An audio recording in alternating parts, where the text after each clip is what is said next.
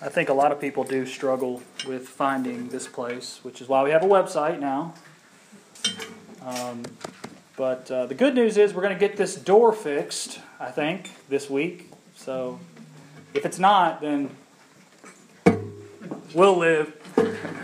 We get along here. Um, I think one thing I was before I began this morning, I, I just felt compelled to say that uh, I lived in Georgia for eight months. Man, y'all, we just live in a beautiful state, do we not? Amen. Georgia's pretty. This is going to be my first spring. There's already roses coming out of my backyard. It's February. If I could just give you all a picture right now of what it looks like in Kentucky right now, ew. it's wet and it's cold and there's decaying tobacco leaves everywhere. So anyway, I just thought about that. Just Georgia's just beautiful. I just God took me to a beautiful state. I just I don't, I don't know. I'm buttering you up a little bit before I take you down with the word, but um, I was just really just uh, convicted about that. We took the kids yesterday. Uh, another blessing by the Lord. We live across the street from a park with 19 month old twins, which is a blessing. Um, even though Roman was hell bent on playing in the dirt the entire time. So that was Kelly was like, "Why do we even come here? He just wants to get dirty the whole time." But um, I was um, I was just just felt compelled to to encourage you all. I think where you're at, you get used to where you're at. Take it from an outsider. God has blessed you as Georgians.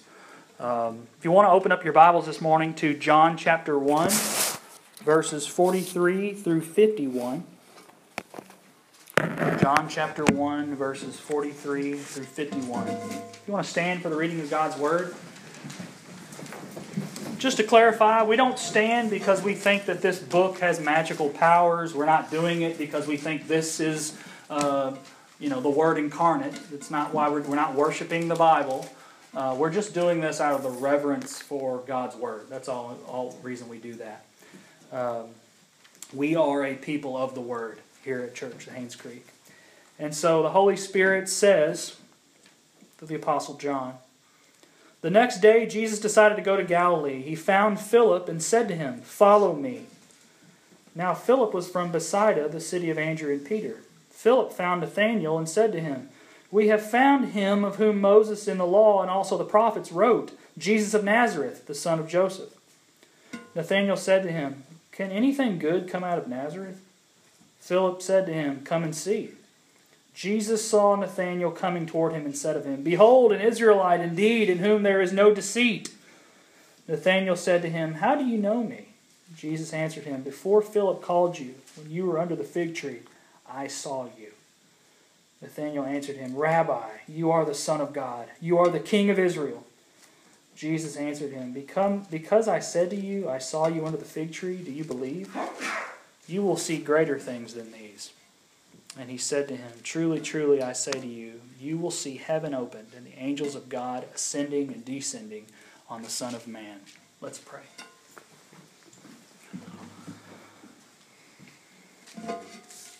Father, teach us this morning what you mean when you say that there are greater things for us to see. Teach us this morning what it means when you tell Philip, Follow me. Reveal to us this morning what it means to be disciples of your Son Jesus. And all these things we ask in your Son's name. Amen. You may be seated. This morning, I see one big idea from this text. One big idea. I'm not going to give you bullets this time. I see one big truth, and it's this. If you are a disciple of Jesus Christ, Jesus knew you and he pursued you. If you are a disciple of Jesus Christ, Jesus knew you and he pursued you. I think oftentimes when we think of being disciples, we think about following Jesus, and that's true. We see that in this text. But in this case, we can't, we can't forget that Jesus found them. He found us. In order to follow Jesus, he has to find you first. He has to come after you because you sure as heck weren't looking for him. And we see that here this morning. When I pastored a church in Kentucky, um, it was called Chaplin, was the name of the town. When I moved there, they had a small. How many people ever grew up in a town that had a post office that you could walk in, literally like take three steps, and that's all you had? It's like a little closet. Is anybody ever raised in that town? Okay, this was that, and then while I was there, it closed. Uh, that's how small they were. There was a big town hall meeting about whether they should keep it open just four hours a day. This was a small town. I mean, the only guy that was basically keeping this place afloat was a guy that basically uh, shipped metal uh, out. He was a distributor um, who actually happened to be uh, the head elder at our church. And I noticed while I was there, very short time, that there was a there was a neighboring town called Bloomfield. Um, oddly enough, the only thing about that town was Michael Bruck, uh, Bruckheimer, the producer. He owned this basically half the county or the town. Um, I guess he came in there and he had a little farm there. But the people in Bloomfield would always like make fun of the people in Chaplin. It was just you know I just I was struck by that. It was almost like one ant making fun of another ant. I mean, it was they were so small, yet Bloomfield had something over Chaplin. I don't know what it was. Um, and you just drove down a road, you blinked, you were in Chaplin. No difference. They look the same, both very beautiful in the hill country, or what they call bourbon country in Kentucky. Then I moved to Baton Rouge. God called uh, Kelly and I to Baton Rouge the town we were living in, or pastoring in rather, uh, just was a really nice neighborhood, really nice community, and we just couldn't afford the housing there.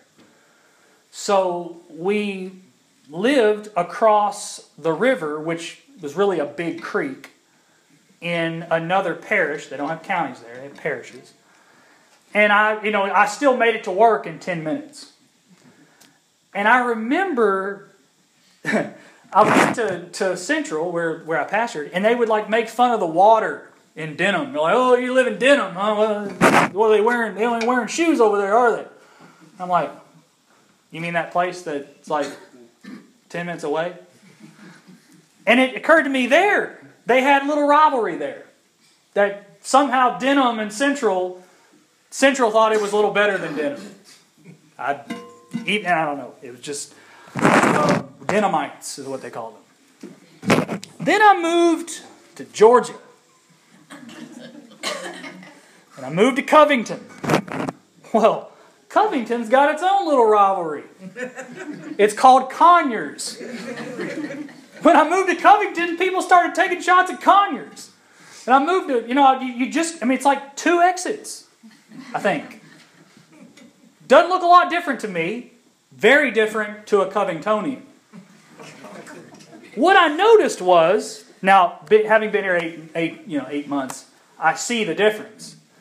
But of course, you can understand, not being from here, one common denominator everywhere I go. And that is, there's always someone lower on the totem pole. And wouldn't you know it, it was the same way in first century Israel. There's always someone to crack on. There's always someone, there's a rivalry there. There's always a place that's not quite as good as you. When Philip comes to tell Nathanael that he's found the one who fulfills the Jewish scriptures and that his name's Jesus of Nazareth, what's the first thing Nathanael says? What in the world is he doing in Nazareth? Can you just hear the prejudice in his voice? Can there be anything good coming from Nazareth? I mean, the town of Nazareth isn't even mentioned. You can almost understand, you know, almost kind of understand where Nathanael's coming from because the town of Nazareth isn't even mentioned once in the Old Testament. In fact, there's only probably a, a couple hundred people that would be, have living there at the time. The irony, though, is that Nathanael is from the small village of Cana, which is not exactly a sprawling metropolis. It would almost be like someone from Oxford making fun of someone from Walnut Grove. That's kind of how it would be. But they, but apparently, what we do know is that Nat, if if Cana was here, Nazareth was there. We don't know why. So instead of going up to Nathaniel and being like, hey, uh, I heard what you were saying about Nazareth. My mama's from there. That's not what he said. That's not what he said. Instead of calling him out for hating on Nazareth and casting shade on Nazareth, Jesus goes up to Nathaniel and gives him a compliment. Never seen someone from Conyers come up and do that to Covington. Hey, I uh, heard you were uh, cracking on Conyers. You know what? You're a really good guy. You don't get that anymore. Verse 47 Jesus saw Nathanael coming toward him and said to him, Behold, an Israelite indeed, in whom there is no deceit. Talk about killing somebody with kindness. I love this passage because it's a wonderful example of how Jesus' love for sinners isn't dependent on sinners. I love that. By the way, this is just an aside, I've noticed that there's also, the totem pole goes both ways. Madison thinks they're on the top. Just notice that, Mom. Here. After hearing Nathanael hating on Nazareth, Jesus builds this guy up. He gives him the benefit of the doubt, so to speak. But there's actually more than that going on. Jesus is actually making a reference to the Old Testament here. In Genesis, Jacob, who God later renames Israel, deceives his father. You guys know the story, I hope. Deceives his father in order to steal his brother's birthright, Esau. And this is what Isaac, the father, says afterward to Esau in Genesis chapter 27, verses 35 through 36. This is all he says. Your brother came deceitfully, and he has taken away your blessing. Esau said, Is he not rightly named Jacob? Which means he cheats or supplants. For he has cheated me these two times. He took away my birthright, and behold, he's now taken away my blessing. That was in Genesis. Now skip a thousand, couple thousand years to Jesus, the offspring of Abraham, the fulfillment of the promises of Abraham. Jesus sees Nathanael coming up and says, Behold, an Israelite in whom there is no deceit. That's intentional, that word he uses. It's as if Jesus is saying, Look, it's Israel without a trace of Jacob left in him. That's a pretty high compliment coming from the true Israel. Jesus hears Nathanael throwing shade on Nazareth, and he says, Hey, here comes a guy with a pure heart. This is not how regular human beings behave, is it? What do we want? What do we how do we act? We prefer people giving what? What they give us. They get what they give. That's kind of how that's the modus operandi for sinners. Just think to yourself, have you ever been in a situation where someone was talking behind your back and you found out about it, but they don't know you know. Raise your hand if you've ever been in that situation. Does every bone in your body want to tell them you know and call them out? Does, does every bone in your body want to get them back? Kind of give them a little, you know, spring them on them. Hey, you didn't know I knew that, did you? See, that's what Jesus could have done here, but he didn't. In fact, he does the exact opposite. In fact, when I moved to Louisiana, I remember I remember I moved there and people were like, oh, it's from Kentucky. Anybody got any shoes around there?" And I'm like, "Seriously, you're from Louisiana." They're like, "Hey, Mr. Kentucky, hey, y'all, y'all still learn to play football yet?" okay, all right, that's how it's to be. Then. All right. Hey, hey, for Kentucky now, hey, y'all, y'all, y'all got any running water? You know, I, you know, not a lot of them, but every once in a while, people, you know, every bone in my body would be like, "You're from the swamp. what are you making fun of Kentucky for?" If anything, I think I'd find a, a, a patient audience in Louisiana. No, Louisiana was going to give it to me. Well, of course, I, you know what I said? You know, oh, your football team, I couldn't hear you over my eight national titles in basketball. What was that? Well, hey, you know what? We used to be good. You ever heard of Pete Maravich? That's what they'd say. And I said, Well, you hear about Bear Bryant? They're like, What happened to him? Well, he left. You know, what I could have done and what I learned to do was be an LSU fan. Tell them how great their football team was. Because they have neat things about it. Not fight with the people I'm trying to love. Tell them that, you know what, Louisiana's a really cool place.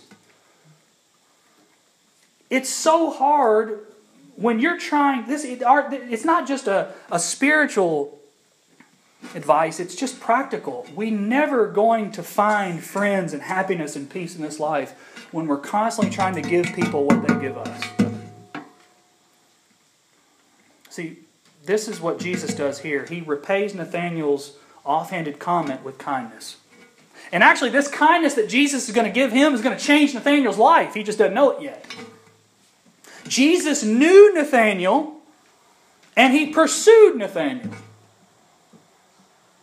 Now, this wasn't Jesus just being fake, you know, kind of like, you know, paying them. You ever, you ever, like, when people send you, like, a thousand emojis in a text and you're like, there's no way they're that happy? this isn't him being fake.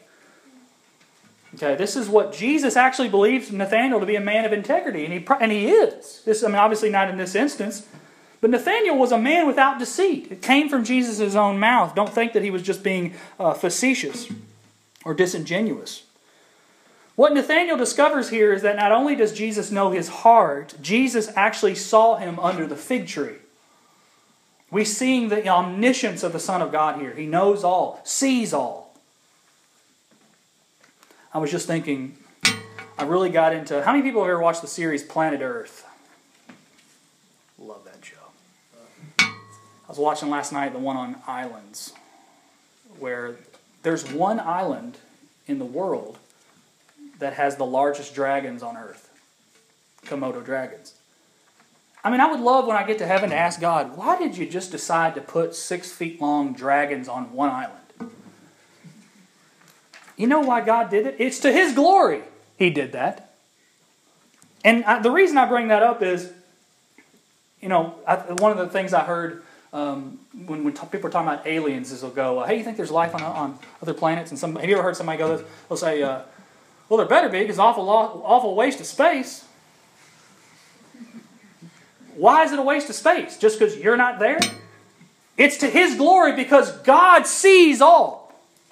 He sees the ants on an island. He sees the Komodo dragons. He saw North America before people got there. God has seen all. He's created all. He knows us better than we know ourselves.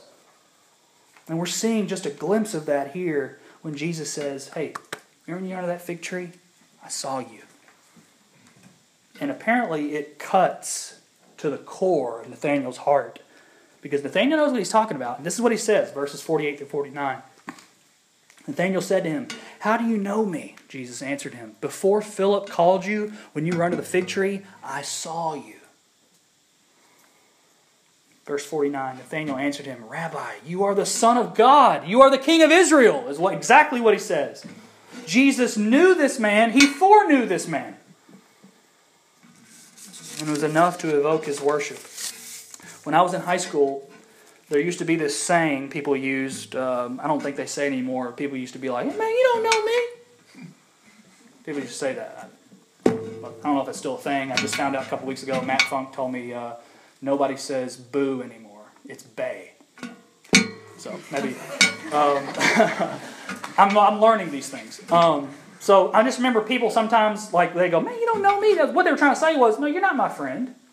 You don't you haven't been around with me. You haven't been by your, by my side. What Jesus is saying here to Nathaniel is, I not only know where you've been, I know who you are. I think one of the biggest obstacles that people face in the church today is their past. They think that what they've done in secret that no one knows about is a burden that keeps them from other people. Sometimes it's almost an invisible wall. Someone could actually step inside of a church, sing, shake hands, worship God, leave, and all the while what they're saying in their heart is, These people don't know me. They don't know where I've been. They don't know what I've experienced. They certainly don't come, from where I come from. The truth is that there might be not be one person in the world who completely understands your life, your story, your past. But what we know from here in this passage is Jesus does. And he not only knows you, he also knew you before you walked inside of a church. He knew you before you could even walk. He knew you before you were born. If Jesus knew Nathanael under the fig tree, he knew you in the worst chapter of your life. And if you're in Christ today, it means he knew you and he pursued you. What Jesus is telling Nathaniel is that time when you thought no one was looking, the time you thought no one was around, I was there and I know you better than you know yourself. We are, we are watching the omniscience of Jesus on display. Have you ever been somewhere and somebody's like, hey, what's going on, Josh? And you're like, do I know you? How many times somebody introduces themselves, they know you, but you don't know them? My wife can tell when I don't know that person. I won't give away my secret, but my wife knows the generic responses that I get. We'll walk away and she'll go, You didn't know who that boy was? And I'm like, No, no, I don't. this is kind of what Nathaniel's like in verse 48. How do you know me? I mean, somebody gives you a compliment, it's like Abby, then somebody be like, Abby Todd, best preacher I've ever seen. Then I tell me, you really don't know me then. I'd be like, do you know me? Which kind of happens a lot of times at downtown. They'll be like, Pastor Todd, I loved it that time he preached. I'm going, I don't know you. What I imagine Jesus is thinking is, Nathaniel, if you could catch a glimpse of how well I know you, it would make your mind pop. You know, the relationship that Jesus wants with us is but a taste of the relationship that the Son has with the Father. The relationship that we have with one another and with Jesus should be the most intimate, deep relationship we have on earth. Today, when people say, you know, it's about a personal relationship with Jesus, we hear that all the time. And it is that. Let's not sell it short and think it's like something I have with a friend. It's very much deeper than that. Jesus is giving Nathanael a glimpse into how well the Son of God knows us. For those who believe in the gospel, we have the peace of knowing that Jesus knows us just as intimately as he did Nathanael. I think one of the things Christians often forget is that Jesus chose the disciples. He picked them, He elected them. It certainly wasn't because they were more deserving and more intelligent than anyone else. It was merely by His grace. I mean, just look at verse 43. The next day, Jesus decided to go to Galilee. He found Philip. Now, of course, right after that, it says, Follow me. And he did. He found Philip. Not he ran into Philip or he happened to bump into Philip. He found Philip. He went after Philip. These men are not accidents. And if you are in Christ today, it is not by accident. Jesus knew you and he pursued you. Well, Abby, why is that important? Because I need that truth on the days when I'm very short with my wife. I need those on the days where I go entire day without prayer. I need the I need the truth of God's sovereign grace on the days when I am weak in the flesh and I am jealous and I am covetous and I'm I'm wanting things that aren't mine and I am prideful. Because if I don't have that, I'm tempted in my flesh to think that Abby Todd's a Christian and some people aren't because I had something inside of me that was just a little bit better. And that's a lie. Jesus knew me and Jesus pursued Abby because he, just like he did with Philip and Nathaniel, he found Abby. I remember I don't think they do this anymore. Did, did anybody, when they were little, have like the little gifted and talented program in the elementary schools? If you weren't in it, you probably hated it. I see that now. Um, I was in it. I was in the, the, they called it the Gates program. It gifted and talented educational system. I don't know what. We were just called the gifted kids. And we got to get out of class once a week and do our little gifted things. I don't know what we did. We make crafts and. But I remember we get to miss math, which was cool because I hated math. And I remember when before the bell rang, the gifted and talented teacher would have to let us back in. And they'd be in the you know in the middle of like problems, and we'd get to kind of walk in and be like, "I'm gifted." you kind of go back into class and be like, you kind of walk a little swagger at fifth grade because you're like, I'm a gifted and talented program. That, yeah, that's right. It means I'm gifted and I'm talented. I don't know who decided that. I never took a test. Somebody just came in and said, Well, you're gifted. Must be. That's what my mom always said. that is not church. And what I mean by that is, You don't get to walk out of that door when the service is done and be like, yep, I'm Christian. You're not. I'm saved. No, I'm on good terms with Jesus because I did these things and you're not. That's not how church works. Church and being a Christian does not mean you get to tout your Christianness to other people because, by definition, the church are people who believe in the grace of Jesus and the fact that they need it. Being a Christian is not the spiritual gifted and talented program. It is people who were sought and were bought with the precious blood of Jesus. We were found just like Philip and Nathaniel were found.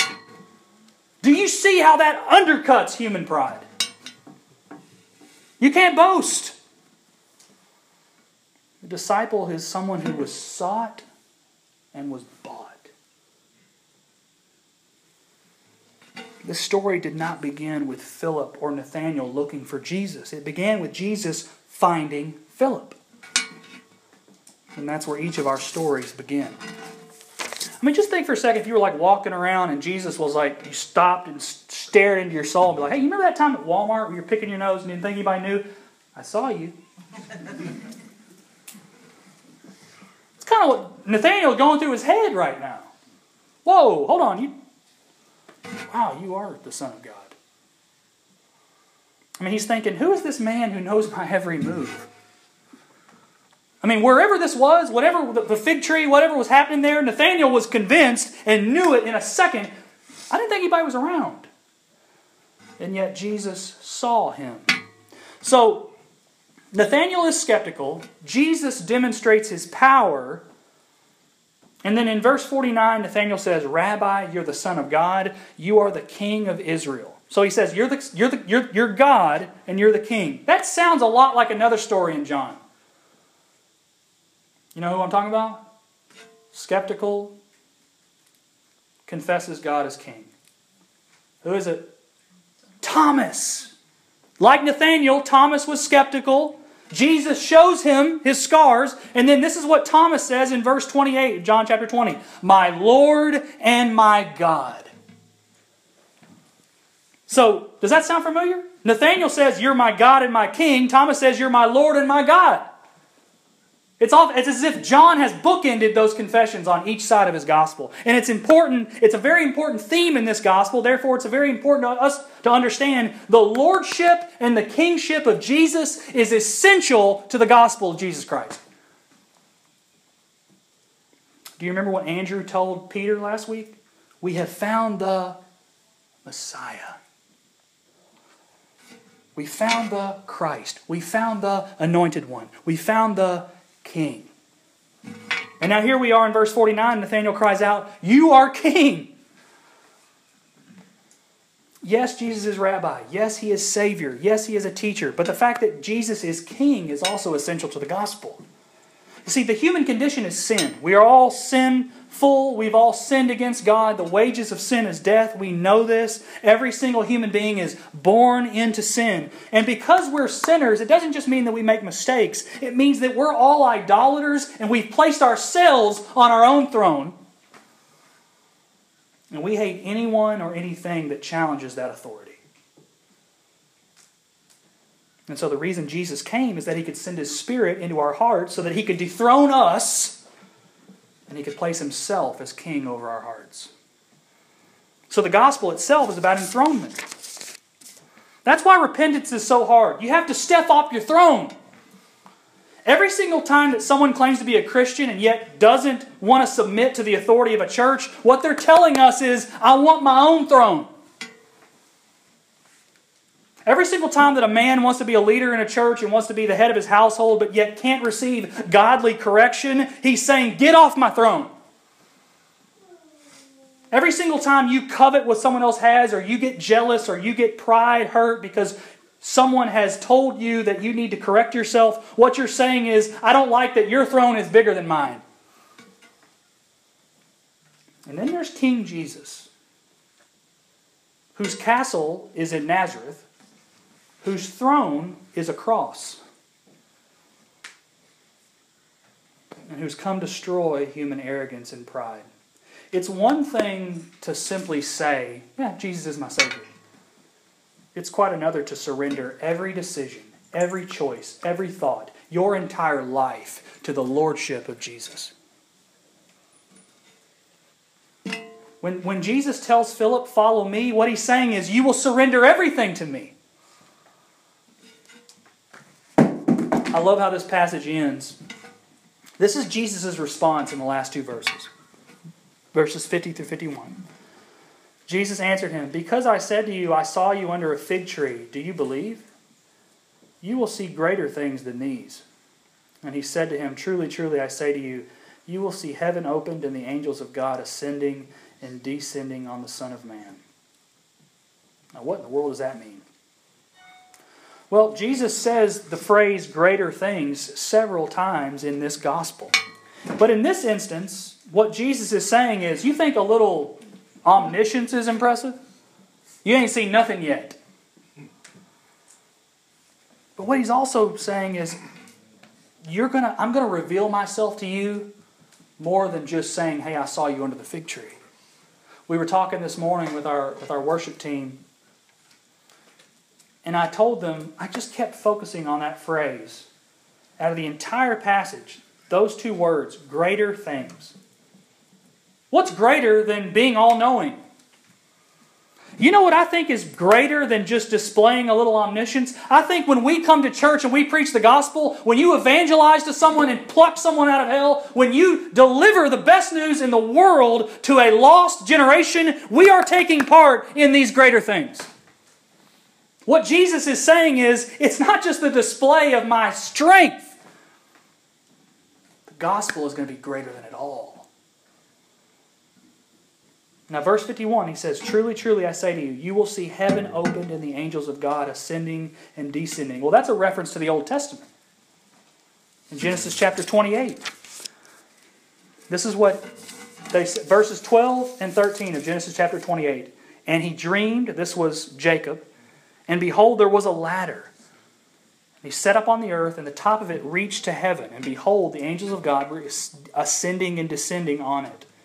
And behold, the Lord stood above it and said, I am the Lord, the God of Abraham your father, and the God of Isaac. The land on which you lie, I will give to you and to your offspring. So in, G- so in Genesis 28, God reveals the ladder of angels to Jacob in order to show Jacob that he is the God of the covenants and that he will keep the promises he made to Abraham.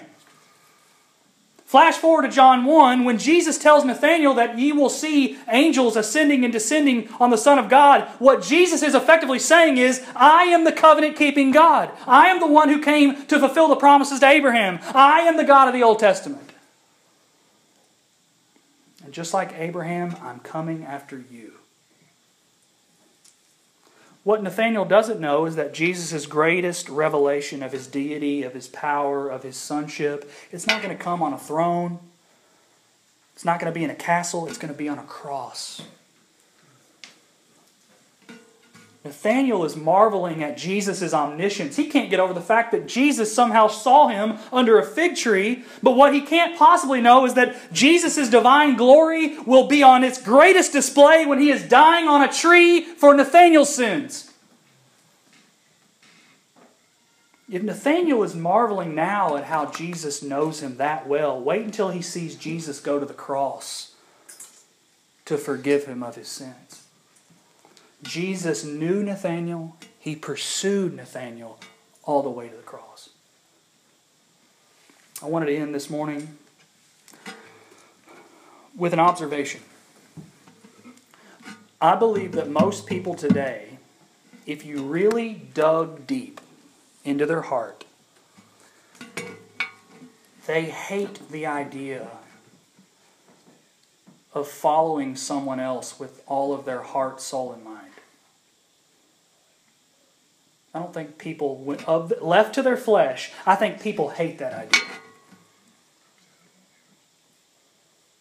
But I think what people also forget is it's much easier to surrender your life to a king who died in your place. This morning, if you think you've been following Jesus, but you've never surrendered to his authority, that is such an important confession when Nathanael says, You are God and you are the King of Israel. If you want to start bowing before the throne of Jesus, if you want to start surrendering your life to His Lordship and everything you do, everything you think, everything that you say, don't start on throne, start on Calvary. Because the precious blood of Jesus was shed for us. Because Jesus knew us before we were born and He pursued us, even to the point of shedding His own blood. If you've never believed in that gospel, I implore you, I plead with you, I invite you this morning, come down and get saved. Because that's what we're here for. Let's pray. Father God, we are so humbled to know that you are a God ineffable, vast,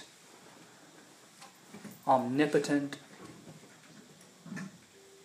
infinite, who took flesh in Christ, dwelt among us, and died on a hill that you created, that we might be called sons of God. Father, show us the depths of your love on Calvary